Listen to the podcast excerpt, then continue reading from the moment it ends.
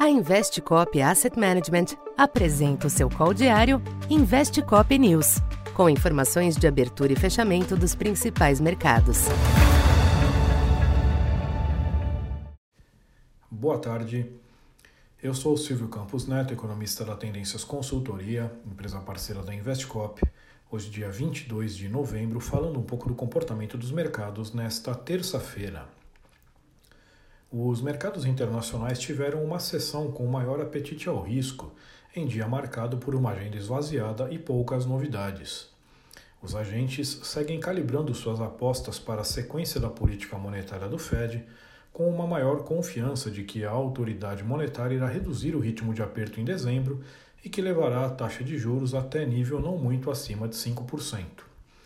Em Wall Street, os índices exibiram ganhos pouco acima de 1%, já o dólar recuou ante a maioria das demais moedas, movimento que contou com um breve alívio nos yields dos treasuries.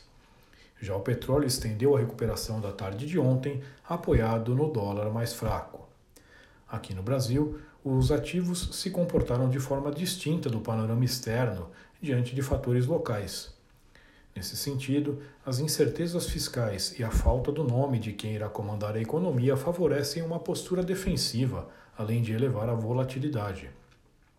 No final da tarde, a informação do questionamento de urnas eleitorais feito pelo PL ao TSE ampliou o mau humor, ao sugerir a postergação do clima político conturbado.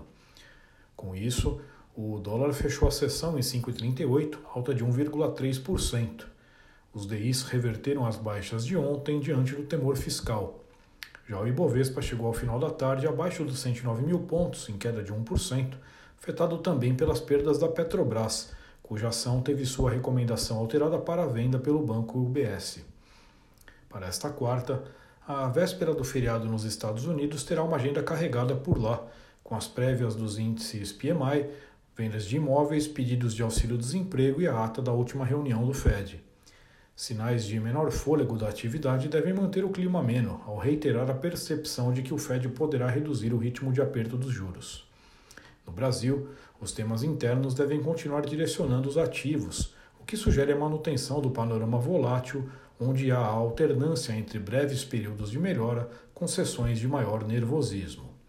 Cabe observar desdobramentos do pedido feito pelo PL sobre a invalidação de urnas bem como novos sinais da transição e da PEC em discussão.